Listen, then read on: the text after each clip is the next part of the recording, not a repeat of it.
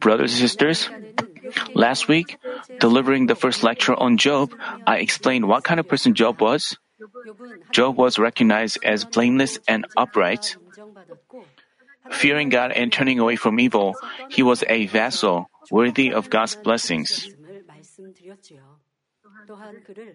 He was also called the greatest of all men in the East, which indicates that he was rich with material blessings, that he had the characters of the heart that made him worthy of being recognized as great, and, and that he was equipped with basic qualities worthy of respect. Because Job possessed blameless blamelessness and uprightness worthy of God's recognition, he set a good example as the head of his family, and there was peace and strong bonds among his children. But we could also figure that the love among his children was fleshly, not spiritual. We need to realize the differences between the spiritual love and fleshly fleshly one and change ourselves. If another person treats us well with respectable qualities, it wouldn't be difficult for us to respect, obey, and love him. But if we indeed love someone, we have to follow what he wants, what he wants from the depths of our heart. If we follow it only in his presence and do as we please when he is not present, this wouldn't be true obedience, love, or service. Only when you are complimented, only when you love your boss and with bright smiles on your face. But when you are rebuked and it seems that when it seems that your boss is not on your side, if you feel have resentment, this couldn't be true service. This is fleshly love, and that's why you change. But after if Job's children had respected their father from their heart, they, they wouldn't have caused him concern. But after their feasts were over, Job had to give God burnt offerings on their behalf, according to the number of them all, for fear that they had committed sins before God. This implies that Job's sons didn't fear God as Job did, and that he didn't obey their father's teachings. Job tried his best to consecrate these sons. From the fact that Job was steadfast in his deeds and did his best to stay pure before God, we can say that Job truly feared God, turning away from evil.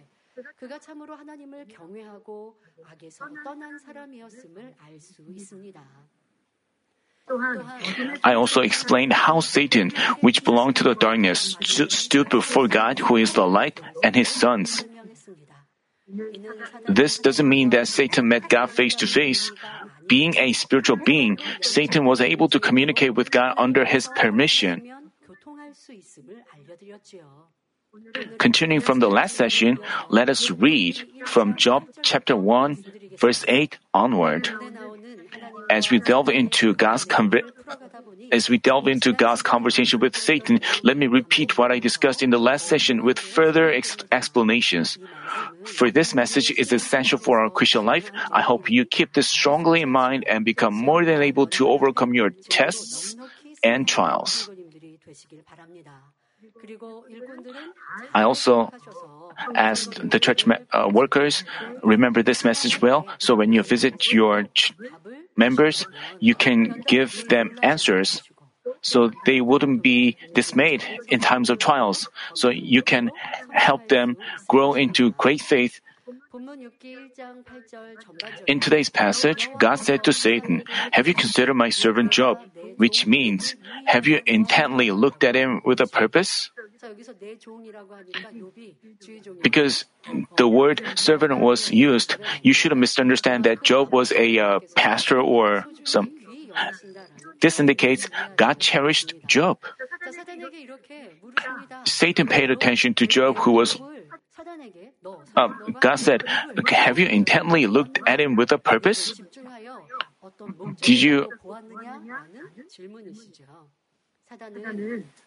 Satan paid attention to Job, who was loved and recognized by God. Because Job was tremendously, tremendously blessed by God, the enemy devil and Satan got jealous and intently looked at him to find a ground for accusations and make him stumble. The Bible says, the Lord, the Lord God said to the serpent, because you have done this, cursed are you more than all cattle and more than every beast of the field. On your belly you will go, and dust you will eat all the days of your life. God cursed the serpent that instigated Adam and Eve to eat from the tree of the knowledge and made it eat dust all the days of his life. But have you ever seen a serpent eating dust? No. You must have never. They feed on the animals that are alive. Thus, we can figure that dust has spiritual meaning here. It doesn't refer to physical dust of this earth, but human beings made of dust. And the serpent signifies the enemy devil and Satan. So Satan feeds on the people dwelling in the darkness. In other words, Satan torments people living amidst untruth by giving them tests, tribulations, and diseases. Because God commanded Satan to feed on people living amidst untruth, whenever someone commits a sin, Satan has a right to make a request. God, he has committed this, so let me make prey of him.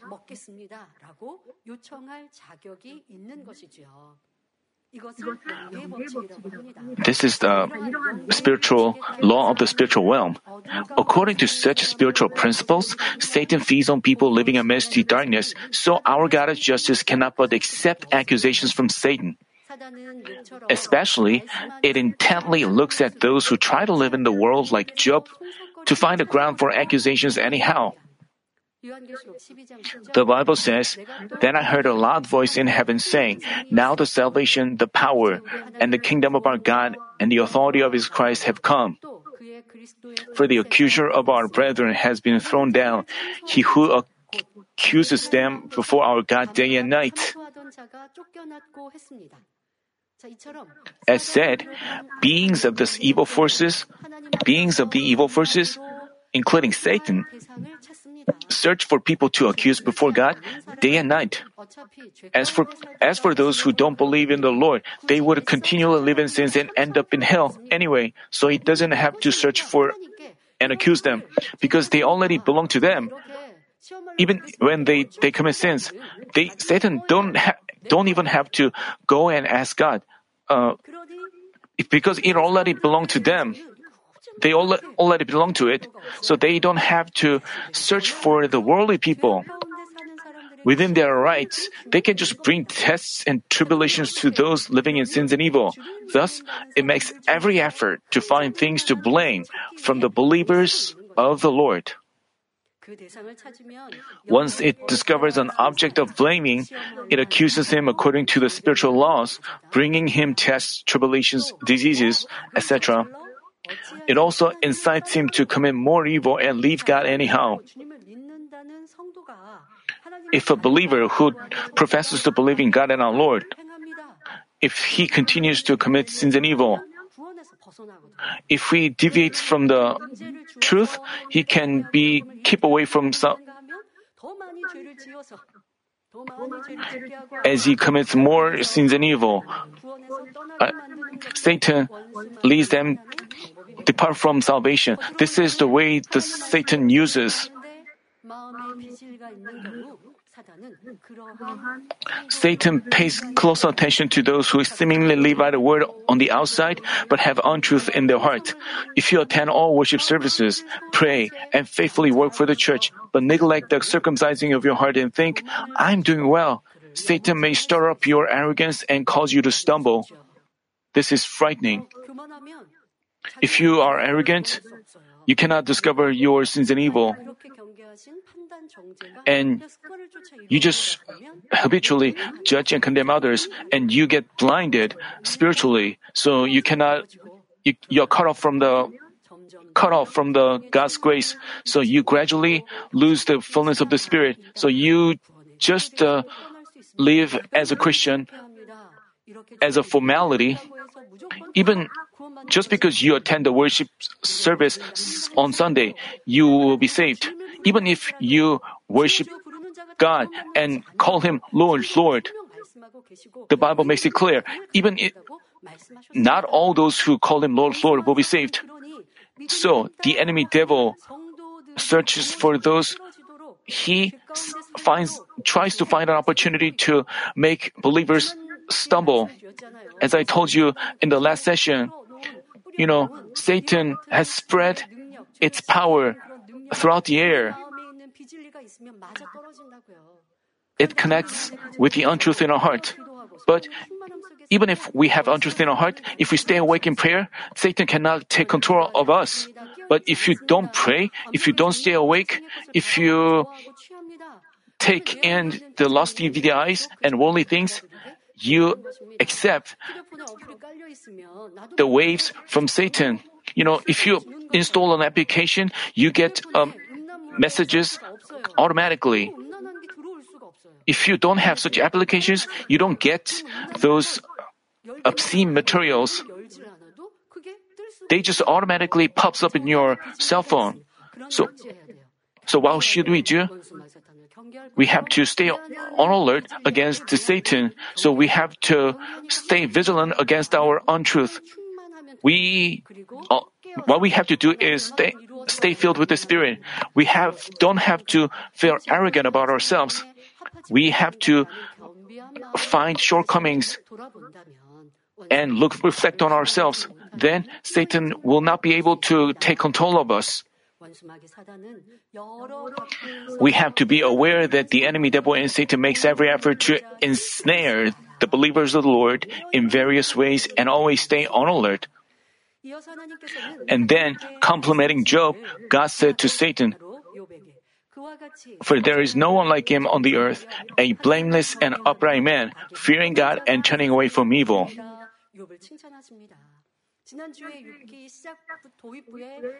In the introduction of the lectures on Job, I mean,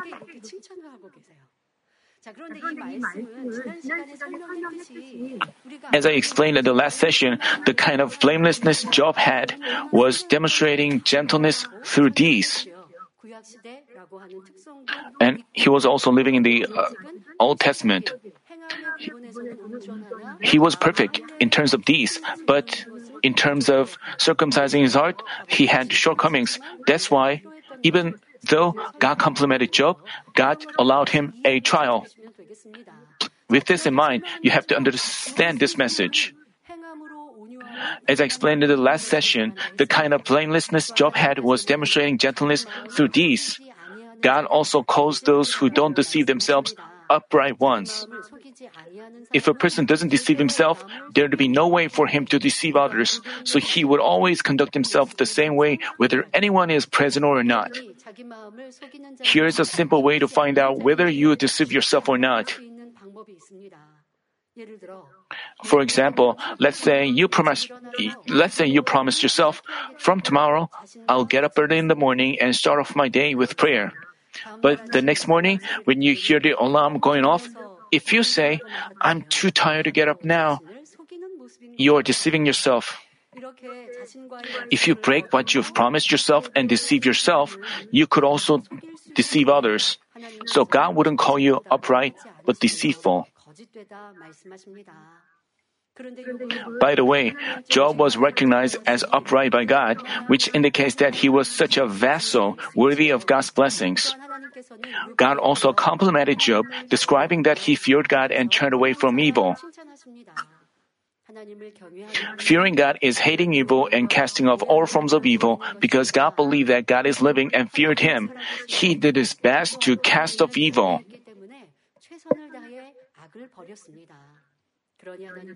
Therefore, God told Satan that there was no one like him on the earth, a blameless and upright man, fearing God and turning away from evil. God asked Satan, Have you ever considered Job? There was no one like him on the earth. The, you shouldn't un- misunderstand this meaning. You shouldn't think like, because God complimented him that way, Job must be the best man since the creation of the since the start of the human cultivation. What does this mean? In his time, in Job's time, there was no one who tried to change himself and try to cast off evil. That's what he meant. You know, when ref- when the Bible referred to Noah, he was the he it was in his time. It was referring to we know that it's the same with Job. But God complimented Job that way. So you may wonder how come a test came to Job who was righteous to the point of being recognized and complimented by God. But as we read from Job chapter 3 onward, we find that Job had many attributes of untruth. Even though Job was acknowledged as a blameless and upright man who feared God and turned away from evil, the Bible describes in detail why Satan couldn't help but accuse Job. Then, did God acknowledge and compliment Job because he didn't know that Job had untruth hidden in him? Job absolutely feared God, but in times of trial, didn't, didn't God know that he would utter such words of untruth? He knew. God is almighty, so he's known about all things in the universe since before time began. He numbers the very hairs of our head, searches all our heart, and knows even the depths of our heart. So God definitely knew that he, if he allowed Job a test, he would fall into temptation and utter so many words of untruth. But in today's passage, God didn't point out the demerits hidden in Job, but, but only mentioned his merits and complimented him. Even if we have many demerits, he mentions a single merit we have and wants to compliment and encourage us. This is the heart of Father God. We can understand the measures of faith we used to receive the same way. When we had our measures of faith checked, we made hard efforts to cast off sins and evil and change ourselves and worked faithfully.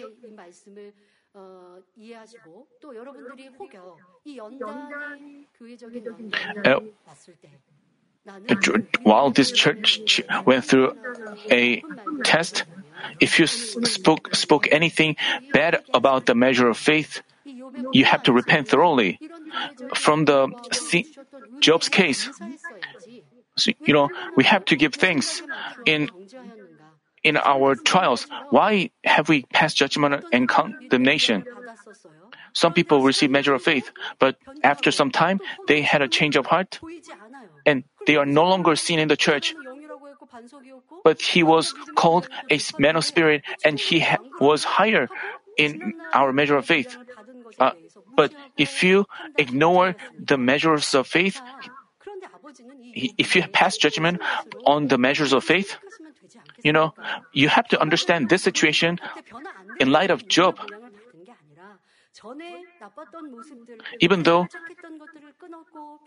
you know, those people cut off untruth they, they used to take in, so they try to change themselves. So that's why God gave us, gave them proper measures of faith according to their faith at the time. But even that faith was not achieved on our own. It was achieved by the shepherd's tears and devotion in his space. So, if one goes out of that space at will, that faith wouldn't be perfect. So, God knew about this as well, but He acknowledged us as we were. But He acknowledged us as we were when we were striving to change ourselves.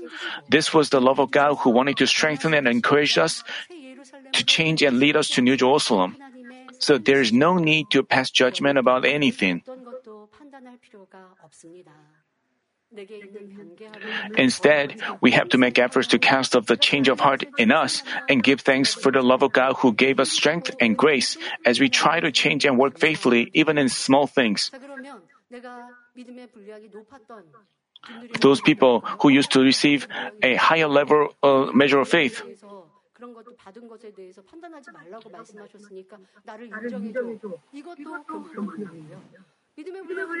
You shouldn't have arrogance. We don't receive, we didn't receive measures of faith to seek recognition from others. It is for us to improve ourselves.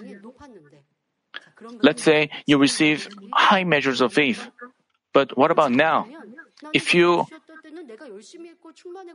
at that time, because you try hard to change yourself, you receive such measures of faith. But if you have fallen down from that measure, you shouldn't stick to that. Stick, stick to those measures. You shouldn't say like, I used to have such, you have, instead you have to recover and you shouldn't say like, I, I was called a man of spirit, so you have to recognize me. This is not the reason God gave us the measures of faith. Even, even those who receive high measures of faith shouldn't seek recognition from others. And those who receive lower measures of faith, they, you shouldn't uh, pass judgment on others who had a change of heart.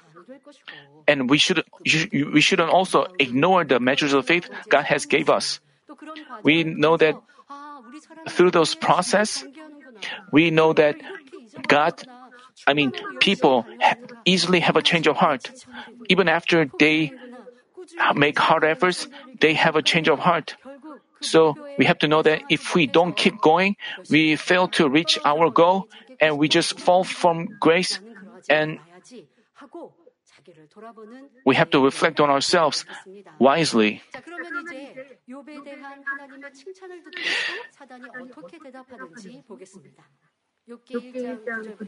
Next, let's see how Satan responded to God's compliment on Job.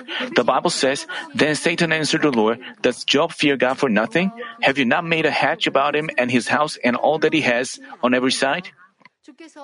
You have blessed the work of his hands, and his possessions have increased in the land. In reply, Satan said to God, Does Job fear God for nothing? Which means that Job feared God because he had reasons and conditions for that. Satan was well aware. Satan was well aware of man's craftiness by which they give thanks only when they are blessed with wealth, good health, and fame. It also knew well about the changing attributes of flesh. So Satan brought the accusation saying that Job feared God because he'd been blessed abundantly. Actually, many people give thanks when they receive grace and answers from God, but in the face of a test, they forget about grace and resent God. But what should be the biggest reason for God's children to fear and give thanks to Him? The reason should be that the reason should be that God sent His only begotten Son Jesus down to this earth for us, who was destined for eternal death because of our sins and saved us with His love on the cross. For this fact alone, we have to stay grateful to God all our life and forevermore. If we, if we indeed figure out the grace of God who gave us eternal life and heaven, even though who we were destined for eternal punishment in hell, we would always give thanks for His grace and live a life of fearing Him, as said in the Bible. What shall I render to the Lord for all His benefits towards me?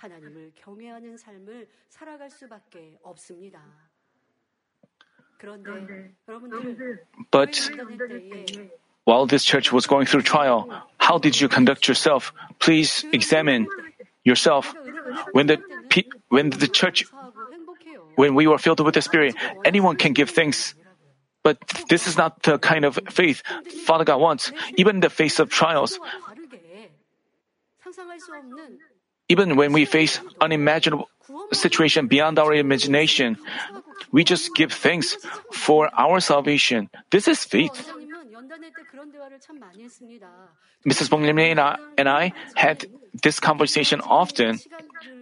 Uh, through this trial, we we are so thankful. We should be so thankful.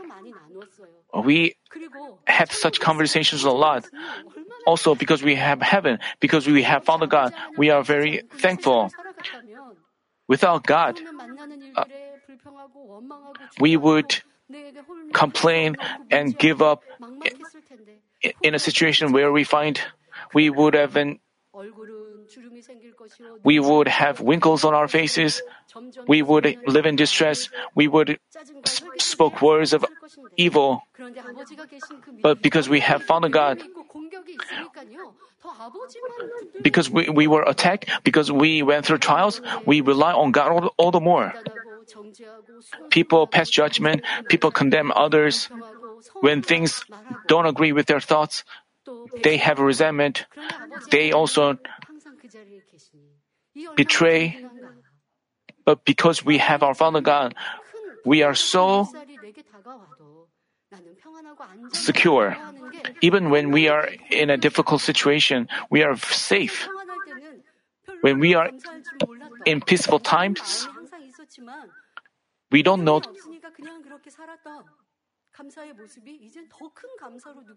We developed even more greater gratitude in times of trial. This is what God's children should be like.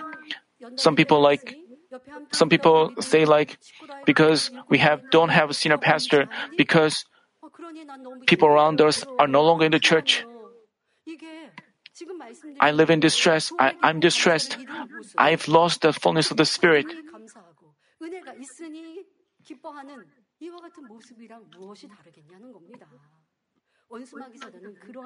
The enemy devil knows our heart.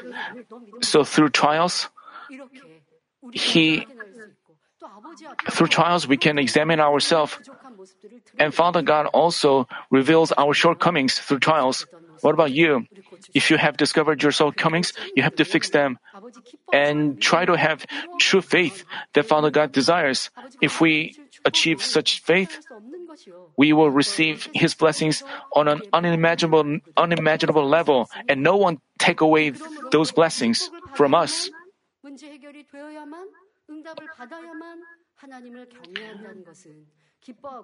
I mean,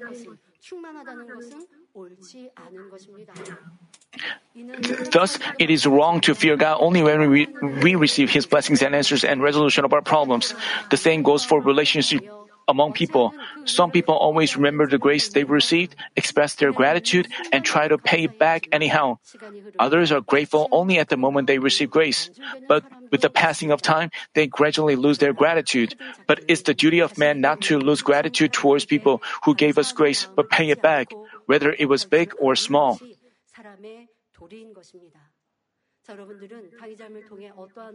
Through senior pastor, what kind of grace have you received?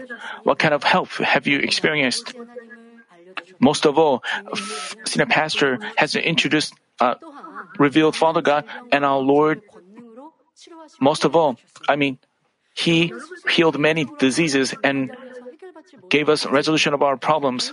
There were problems they couldn't we, we couldn't solve on our own, but through senior pastor's prayer, we ha- we've had them resolved.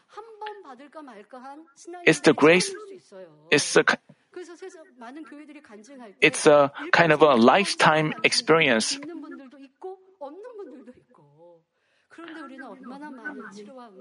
We have rec- received many healings and resolution of our problems through intercessory prayer of our senior pastor, but people easily forget them.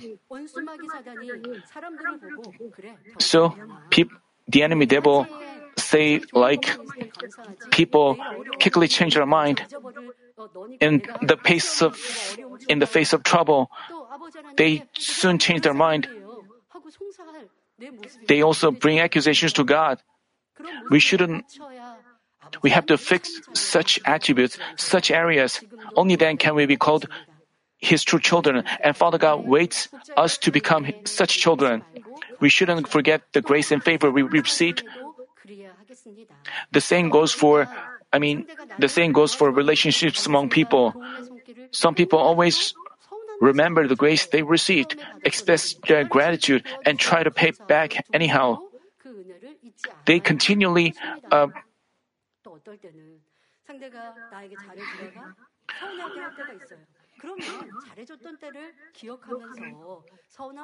even when another person brings us, re- calls us to feel resentful, we have to remember, remember the moments when we received favor from Him.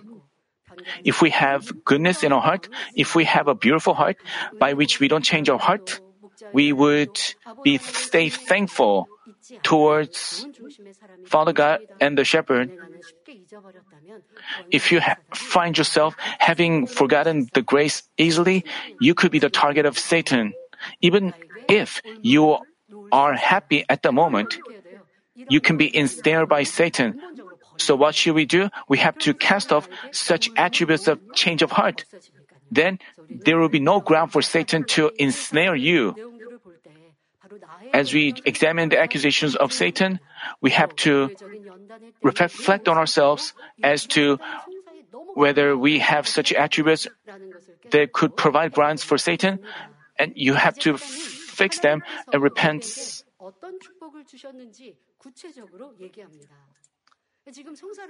Now Satan explains in detail how God had blessed Job. Satan explained in detail why he actually Job didn't commit a sin. So there were no grounds for him to accuse Job. But Satan explained to God why it had to bring a test.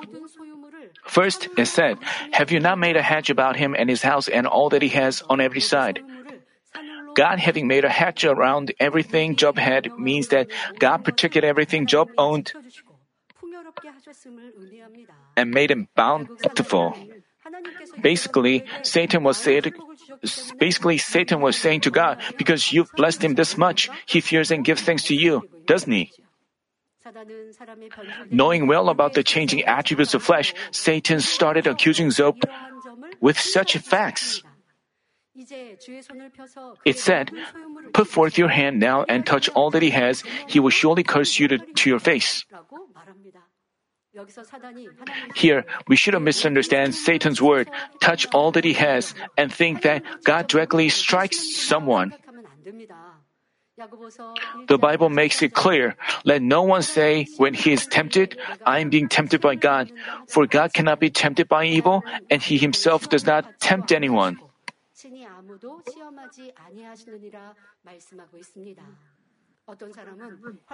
In the face of a tribulation, people say like, God has given me a test, or God has stricken me with a disease.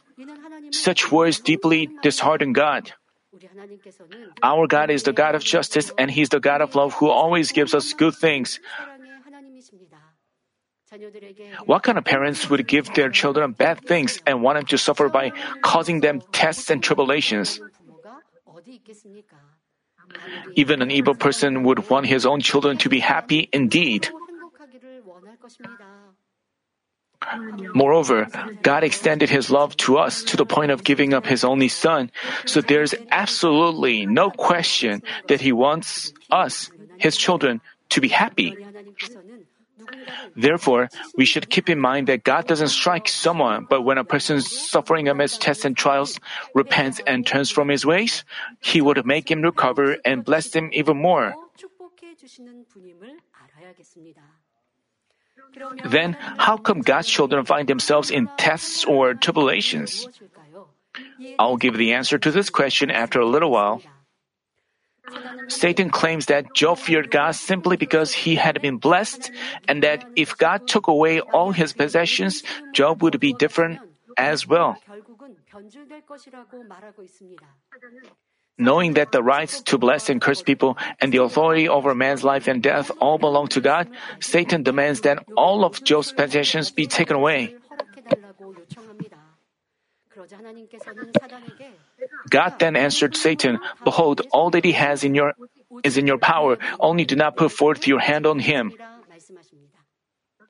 Here, all that he has refers to all of God's possessions and his children.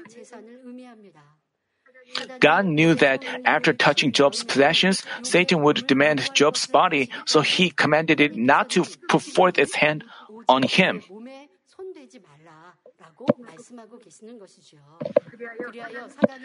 As Satan touched Job's possessions, the round one of the test began.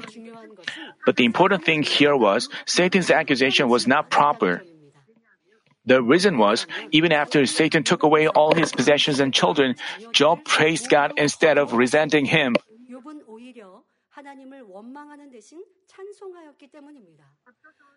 Earlier, Satan, I told you that Satan knows well about the changing attributes of men. People are thankful when they have reasons for thanksgiving, but they soon begin to complain. because they know such at- Satan knows well about such attributes, Satan brings accusations. But this, I mean, the Bible says, then Job arose and tore his robe. After the round one test began, Job said, I mean, then Job arose and tore his robe and shaved his head, and he fell to the ground and worshipped. Even after he went through that test, even though he had lost all his possessions, he still worshipped God. He said, Naked I came from my mother's womb, and naked shall not return there. The Lord gave, and the Lord has taken away. Blessed be the name of the Lord. Through all this, Job did not sin or nor did he blame God.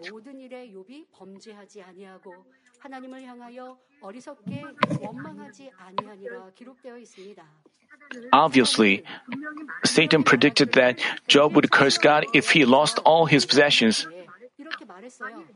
He said, like, if he loses all his possessions, he would curse you.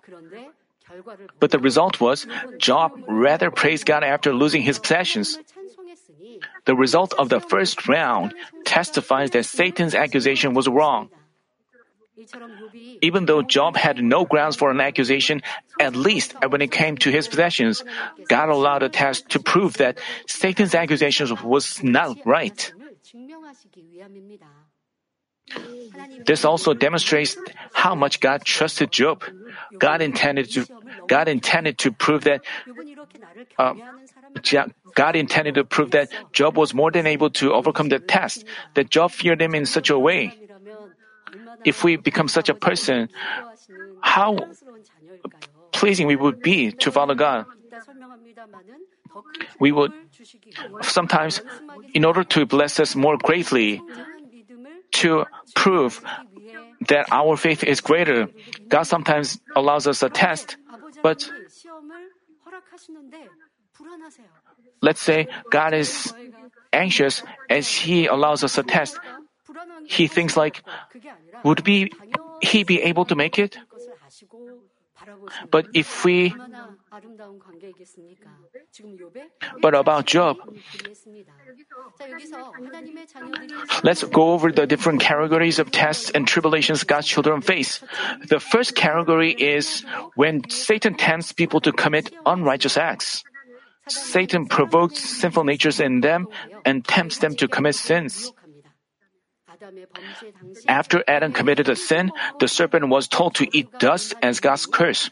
According to the curse, Satan has since fed on it. Satan has since fed on humans made of dust and always tried to accuse them. First, it tempts them to commit sins following their fleshly desires. Once they commit sins, it brings accusations to God and gives them disasters. For example, David was tempted at the sight of Uriah's wife. He fell into temptation and even committed a murder. By doing so, he provides a ground for Satan's accusation and suffered great disasters. As the Bible tells us, but each one is tempted when he is carried away and enticed by his own lust. Then, when lust has conceived, it gives birth to sin, and when sin is accomplished, it brings forth death. God does not tempt men, but men are carried away and enticed by their own lust. As a result of committing sins following their fleshly desires, they face disasters. While it seems that worldly people don't face immediate disasters after they commit sins, God's children suffer troubles even for their minor sins. We may we may often see such cases. The reason is God wants His children to stop committing sins through such troubles and furthermore fight against sins to the point of shedding blood. You shouldn't think God's children suffer loss. Even after you commit minor sins, you get rebuked and have an awakening and cast of sins. This is a true blessing. You will know this is true when you go to heaven. But let's say, even after you commit sins, but you don't, you, let's say, you don't have an opportunity to admit your sin. But if you go through a trial by which you repent and realize your sin, this, this is a blessing. So, we shouldn't hope that there will be no tests or trials, but you have to let God uh, mold you the way He wants and lead you. You commit things into His hand and become a man of obedience the way God wants. The Bible tells us you have not yet resisted, resisted to the point of shedding blood in your striving against sin, and you have forgotten the exhortation which is addressed to you as sons. My son, do not regard lightly the discipline of the Lord, nor faint when you are reproved by him. For those whom the Lord loves, he disciplines, and he scourges every son whom he receives.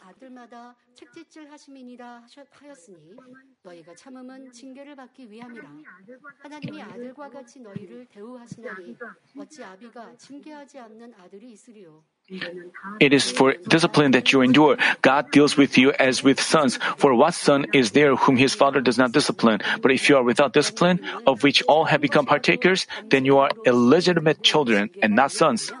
Therefore, if we commit even minor sins, fall into temptation, and get disciplined, we shouldn't get weary and distressed but repent and turn from our ways immediately.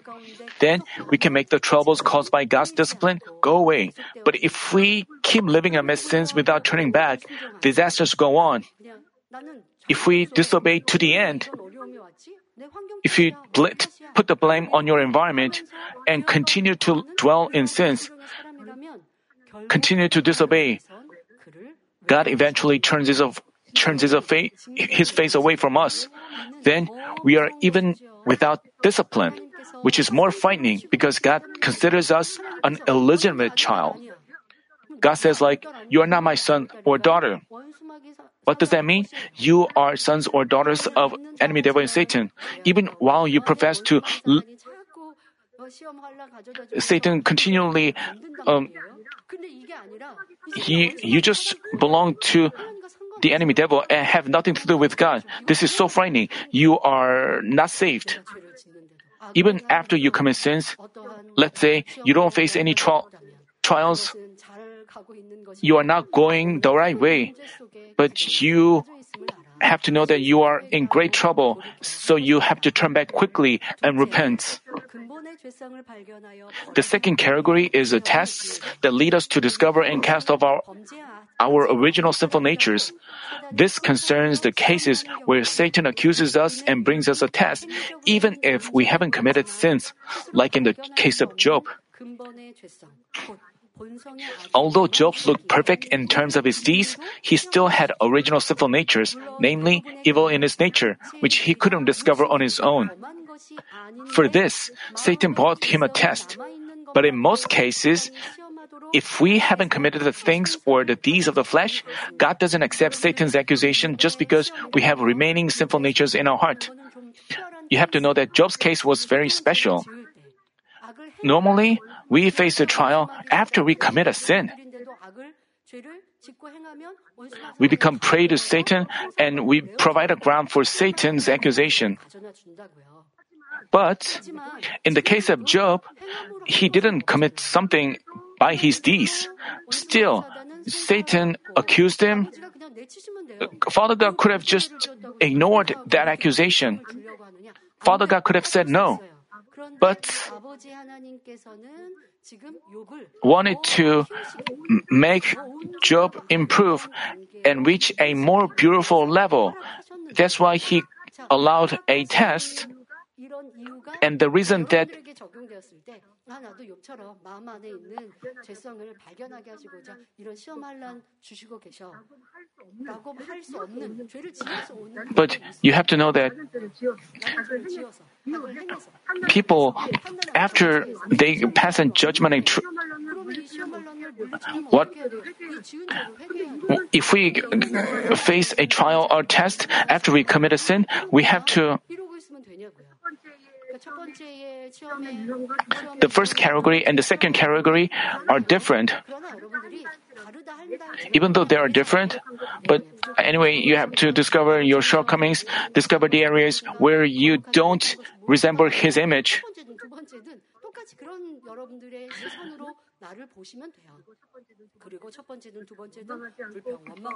And you shouldn't uh, com- make complaint and live in pursuit of the truth. Then the trials would go away quickly. But in case of Job, even though he didn't have um, have grounds for accusation in terms of these, God accepted that accusation according to His special providence.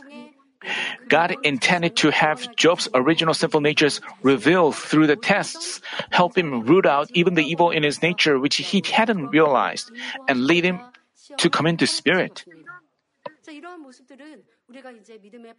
um, when, when you are after the, you go past the rock of faith and and such tests could come when you go past the rock of faith and get close to the Spirit.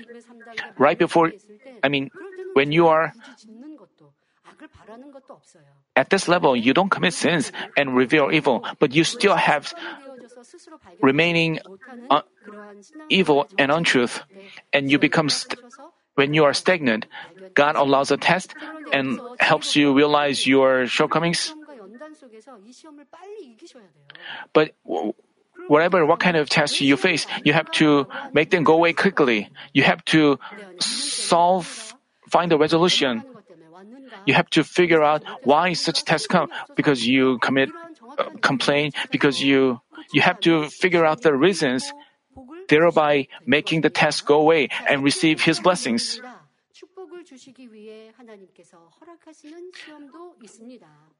The third category is the tests permitted by God to bless us. They aren't for Satan to tempt us to commit sins. Neither are these on account of the sinful natures that we haven't realized. This is the process in which God tests our faith and proves it to the spiritual realm the third category can be also separated into different it could be to test your it could be to bless you it could be to improve your level of power. Students move up to higher grades through exams.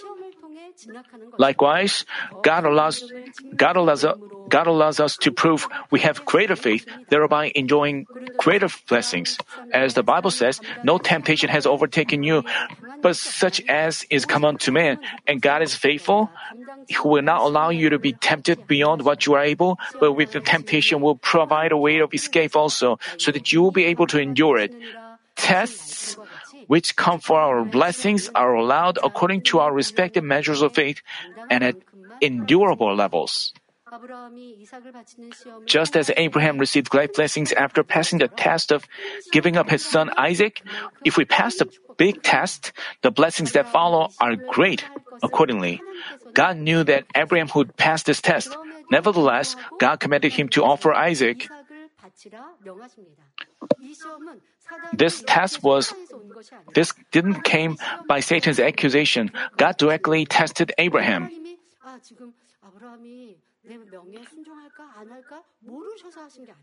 God knew it's not that God God knew that Abraham would obey. So we may wonder if he knew everything, he wouldn't have needed to because there is because Father God had to prove it to the evil forces. So even if he blesses Abraham, Satan wouldn't have any you know, Satan accused Job. To prevent Satan's accusation, Father God had to prove it to the evil forces. He proclaimed, He is worthy of manifesting power.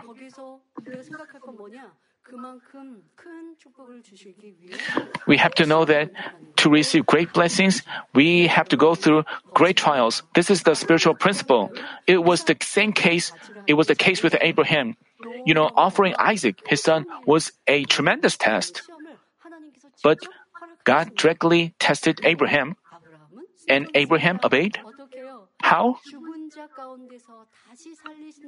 Abraham, believing in the power of God who would raise his son even from the dead, Abraham obeyed immediately.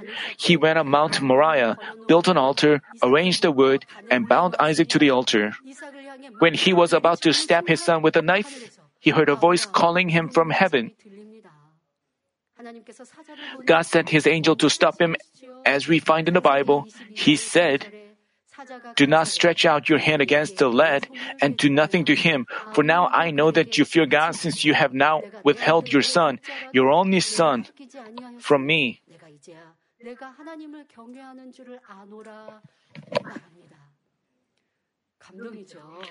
This is so moving, touching. If we are able to hear such a voice, it's not about our physical blessings, but if we have such beautiful relationship with God, how happy we would be. And physical blessings just follow. And while we long for such blessings, we refuse to walk the way that Abraham did. If we, if, even if we are told to walk the way that is different from our thoughts, but what about Abraham? He walked this way, and he walked that way and kept growing in spiritually. Even in the face of such a test, he stayed grateful and thankful. You know, Abraham's tests, it didn't, they didn't come by his sins. And Abraham passed the test, understanding the heart of God. If you pass your test by faith, I mean, you have now the tests of faith that face us. We may have tests, big or small. Even if, you know, students, they have midterm exams or they also have um, quiz. They have many minor tests that they have to go through. The same way, Father God may allow you, we may have spiritual tests, small, minor spiritual tests. Oh, we sometimes are misunderstood. Even after we work hard for the church, we are misunderstood and people speak ill of us. Even at such times, if we look back on ourselves and stay thankful and grateful, we score 100 points in our spiritual tests.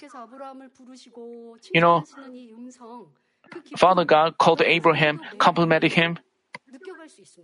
You can always have the same kind of experience in your, because the Holy Spirit in you compliments you. You should live such a life of victorious life in your life. Only after Abraham passed the test by faith did God acknowledge him, saying, Now I know that you fear God. In saying so, God proclaimed to the enemy devil and Satan that Abraham was a vessel worthy of the blessings. As God had things confirmed through the test, he was glorified and it was proven even before the evil spirits that Abraham was vessel worthy of the blessings. In doing so, God made it all clearer that even if he blessed Abraham tremendously, Satan wouldn't be able to bring accusations about it. Also, through his deeds of perfect obedience, Abraham himself could confirm how he loved and trusted God. It's entertaining to live such a Christian life.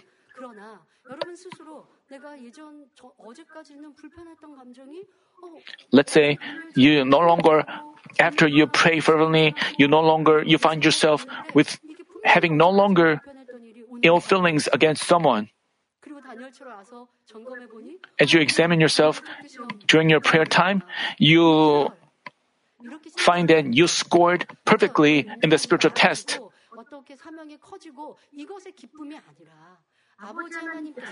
For the fact that Father God examines you, the Holy Spirit examines you, and when you find yourself having passed the test spiritually, I mean, we are we rejoice for our material financial blessings. We rejoice after we receive answers. But if we have passed the spiritual test, we have such joy. We rejoice about our growth of faith. That's how we measure our faith. The Holy Spirit does the job of measuring your You sh- so you shouldn't despair, but keep marching on.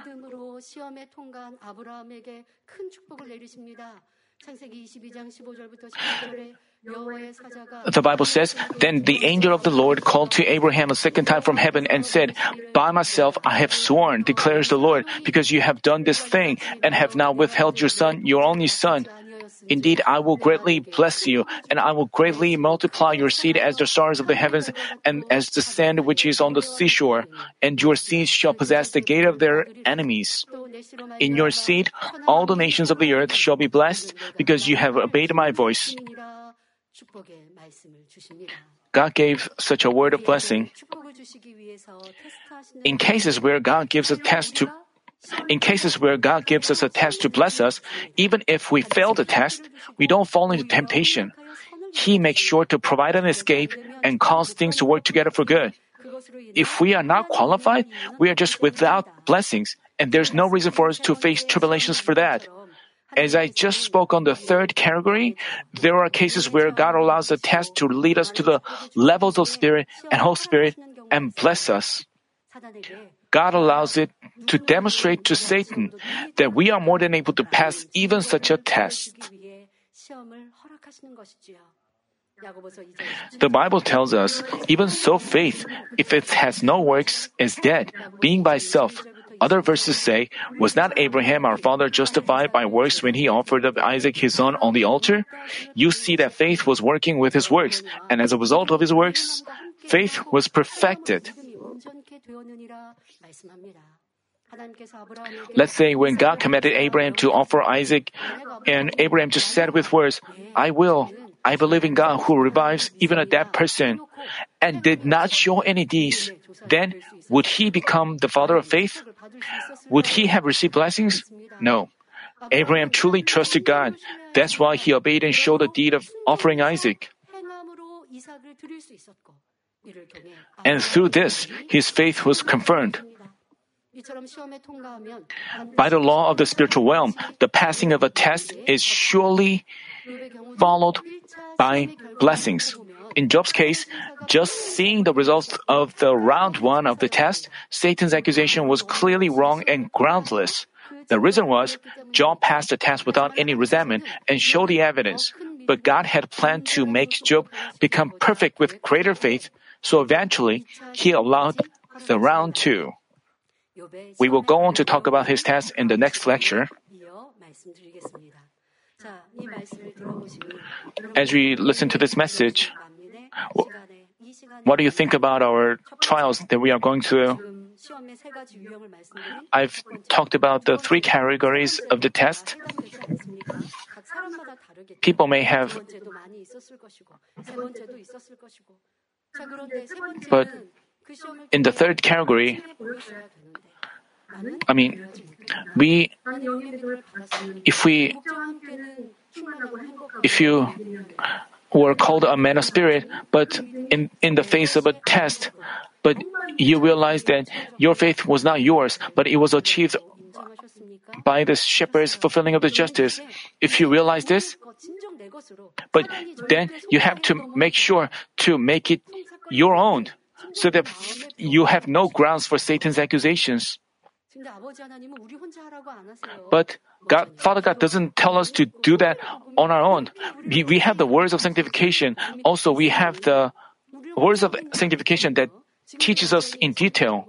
We still live in the space of the shepherd and the gospel of sanctification, but still, we need our efforts. In the past, we used to discover even our minor thoughts. But nowadays, what about nowadays? Do any of you put the blame on environments and show your resentment so easily?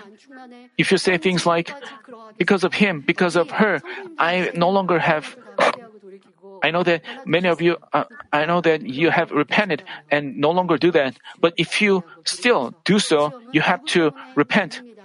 Tests don't come for others, but but you yourself have provided grounds for Satan's accusation. So you have to stand up and march forward with the strength from Father God and the Holy Spirit. Brothers and sisters, today, as we went over the conversations between God and Satan, I explained the reasons that God accepts Satan's accusations. I also reminded you that the authority over man's life and death and blessings and curse wholly belongs to God. So Satan can give people tests and tribulations only after it brings accusations to God and obtains his permission. I explained that tests are divided into three categories. The first category is when Satan tempts people to commit unrighteous acts. The second category is the ones that lead us to discover original sinful natures. The third category is the tests that God allows to bless us. God accepted Satan's accusations and allowed a, allowed a test to Job to let him discover his original evil through trials, cast it off, and wholly reach the level of spirit. By the way, it requires a, it requires an instrument for a person to be refined. And Satan was used as an instrument to refine Job. Satan is a spiritual being belonging to the evil. It is a necessary being for the human cultivation to be wholly accomplished under God's great providence. One may think Satan is evil. I wish that it would disappear. But with the presence of Satan, people can realize and discover evil. For we are being cultivated in this fleshly world, and the evil enemy devil is seizing, seizing the authority over the air. We are sometimes accused by Satan and discover and cast off the evil. In doing so, we can experience the relativity and come forth as fruits of God's true children who obey out of our free will and with whom He is pleased. I pray in our Lord's name that this Job lecture series will help all of you understand God's providence of love and come forth as fruits of His children whom He looks forward to having.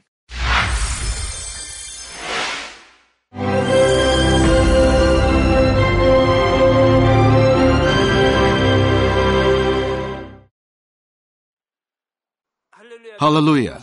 Almighty Father God of love, please lay your hands on all brothers and sisters receiving this prayer here in attendance. Lay your hands on all the members of the branch churches and local sanctuaries, and all the GCN TV viewers, and those who are watching via satellites, cables, and internet all over the world, transcending space and time. Plant faith in their hearts and drive out their negative thoughts and doubts. Let all the trials and afflictions leave them. By the fire of the Holy Spirit, from head to toe, scorch their sick and affected parts, including all cells, tissues, and nerves, all internal organs and intestines. Let the light of creation come upon them. In the name of the Lord Jesus Christ, I command the enemy devil and Satan, all diseases, germs and viruses, and infirmities, go away. Let the light shine on them. Scorch their incurable and long-term diseases by the fire of the Holy Spirit. Burn all kinds of endemic and contagious diseases like malaria. Be cleansed and made well. All epidemic diseases, such as colds and fever, go away from them. Protect them from any kinds of germs and viruses and bacteria. Heal them of all kinds of cancers like stomach cancer, lung cancer, liver cancer, breast cancer, womb cancer, intestinal cancer, and all other diseases like AIDS, leukemia, cerebral apoplexy, high blood pressure, low blood pressure, heart disease, lung disease, diabetes, women's diseases, thyroid diseases, and all inflammations. Let them be made whole from polio, stroke, arthritis, herniated discs, and many others. Let all kinds of pains disappear from them, like back pain, headache, and neuralgia. Set them free from epilepsy, autism, depression, neurosis, and all other mental diseases. Loosen them from all kinds of paralysis, and let them get up, walk, and jump. Let them regain good eyesight and restore good hearing. Let the blind open their eyes and the deaf come to hear and mute begin to speak. Heal them of after effects of all kinds of accidents. Restore their ruptured and broken bones. Restore them from burns and let the heat and burning sensation go away from them.